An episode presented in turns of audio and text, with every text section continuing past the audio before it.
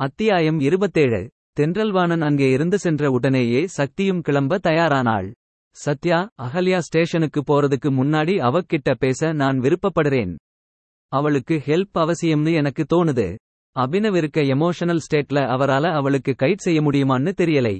நான் உன் ஃப்ரெண்ட்னு அவக்கிட்ட இன்ட்ரோ செய்துட்டு பேசுறேன். என்னை விட்டுட்டு நீ மட்டும் போறதுக்கு சான்ஸே இல்லை. நீ ஜீப்ல போயிரு நான் டூ மினிட்ஸ்ல வரேன் என்று சொல்லி சக்தியை தடுத்தாள் சத்யா. சாப்பிட்டு முடித்திருந்த சாந்ததுரை அவர்கள் இருவரின் உரையாடலை கேட்டுக்கொண்டிருந்தான். கிளம்பிய சக்திக்கு கை அசைத்து பை என்றான். சக்தி அவனை பார்த்து மீண்டும் ஒரு உஷ்ணமுறைப்பை கொடுத்துவிட்டு சென்றாள். டிவி பார்க்கிறீங்களா? தூங்குறீங்களா? என அவனிடம் விசாரித்தாள் சத்யா. என்னை பத்தி கவலைப்படாதீங்க சிஸ்டர். நீங்க போயிட்டு வாங்க என்றான் சாந்ததுரை. Thanks brother. அந்த ரூம் நல்ல காத்தோட்டமா இருக்கும். நீங்க நல்லா படுத்து தூங்கலாம். வேற எங்கேயாவது போகணும்னா ஜன்னல் எல்லாம் நீங்க தேட வேண்டாம். இதோ இருக்கு பாருங்க இதுக்கு பேரு கதவு. இதுல இருக்க தாழ்பாலை ஓபன் செய்தா போதும். ஓபன் ஆகும். சத்யா சீரியஸாக பேசுவது போல அவனை கலாய்த்தாள்.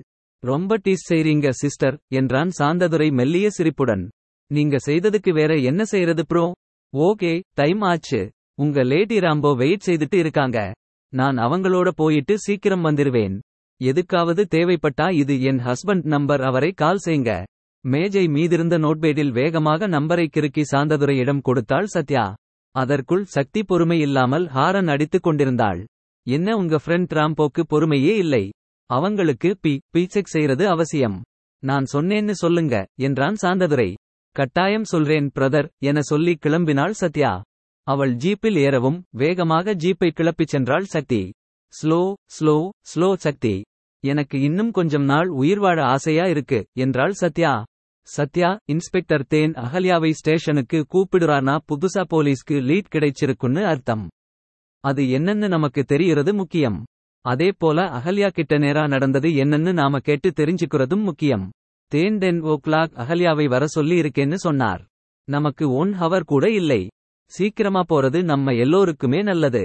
வேகத்தை குறைக்காமல் கவனத்துடன் ஜீப்பை அந்த குறுகிய சாலையில் ஒட்டிக்கொண்டே சொன்னாள் சக்தி எனக்கென்னவோ அதிகமா யோசிக்கும்னு தோணுது சட்டி.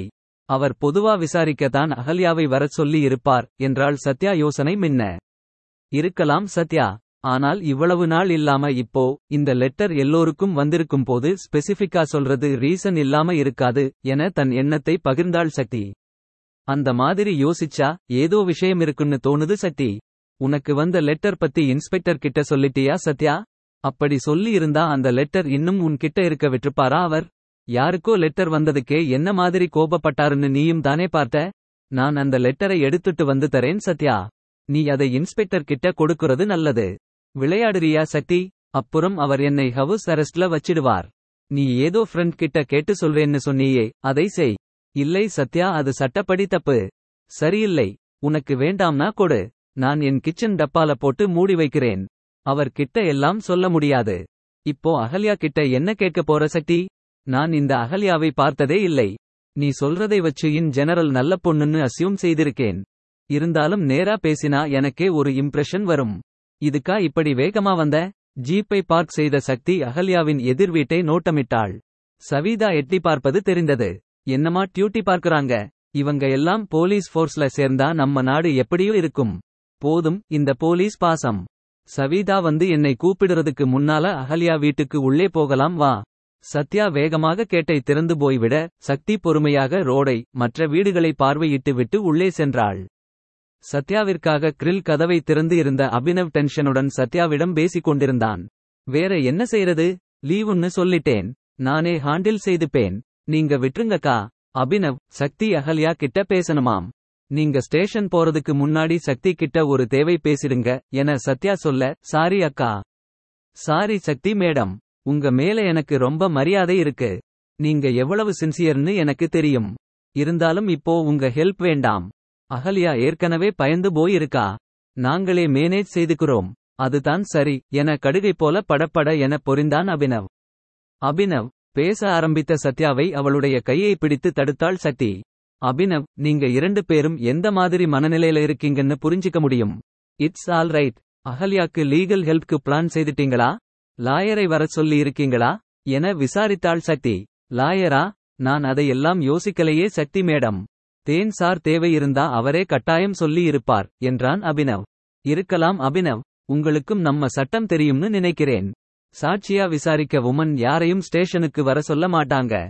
சீரியஸ் மேட்டர்னா தான் அதை தாண்டி செய்வாங்க. அபினவ் முகத்தில் யோசனை வந்தது. உங்களுக்கு லாயர் யாராவது தெரியுமா? இல்லைன்னா நான் சென்னையில எனக்கு தெரிஞ்ச பாப்புலர் லாயர் காண்டாக்ட் நம்பர் தரேன். அவர் கிட்ட நான் ரெஃபர் செய்தேன்னு சொல்லி பேசுங்க. அவர் இந்த ஏரியால நல்ல லாயர் யாரோடவாவது கனெக்ட் செய்து விடுவார். தேங்க்ஸ் சக்தி மேம் எப்படி நன்றி சொல்றதுன்னு தெரியலை. லூசு மாதிரி இது எதையும் யோசிக்காம இருந்திருக்கேன். இப்போவும் அதையே தான் தம்பி செய்ற. எங்களை அகல்யா கிட்ட பேசவிடு உன்னை மாதிரியே நாங்களும் அவங்களுக்கு ஹெல்ப் செய்யத்தான் ட்ரை செய்றோம். இப்படி வாசல்லேயே நிக்க வச்சு பேசிட்டு இருக்க என்றாள் சத்யா. அதற்குள் சக்தி அவளுடைய மொபைல் காண்டாக்ட்ஸ் லிஸ்டில் தேடி ஒரு நம்பரை செலக்ட் செய்து அபினவிடம் நீட்டினாள். இவர் பேர் ரங்கநாதன். பாப்புலர் லாயர் பேசுங்க அபினவ். போனை கையில் வாங்கிக் கொண்டான் அபினவ். சத்யா அவனை பார்த்து கோபமாக முறைத்தாள். சாரிக்கா இரண்டு பேரும் உள்ளே வாங்க. நீங்க அகல்யா கிட்ட பேசுங்க. நான் இந்த லாயர் கிட்ட பேசுறேன் என சொல்லி அவர்களுக்கு வழிவிட்டான் அபினவ். வீட்டினுள் இருந்த அகல்யா பயம் கலந்த முகத்துடன் இருந்தாள். அருண் நடப்பதை முழுவதும் புரிந்து கொள்ள முடியாத குழப்பத்துடன் அவளுடன் உண்டிக் கொண்டிருந்தான். அகல்யா நான் சொன்னேனே சத்யா அக்கா. இதுதான் அவங்க. இவங்க சக்தி. பெண்கள் இருவரையும் அகல்யாவிற்கு அறிமுகம் செய்தான் அபினவ். உட்காருங்க. பதற்றத்தை மறைக்க முயற்சி செய்து பொய்யான சிரிப்புடன் சொன்னாள் அகல்யா.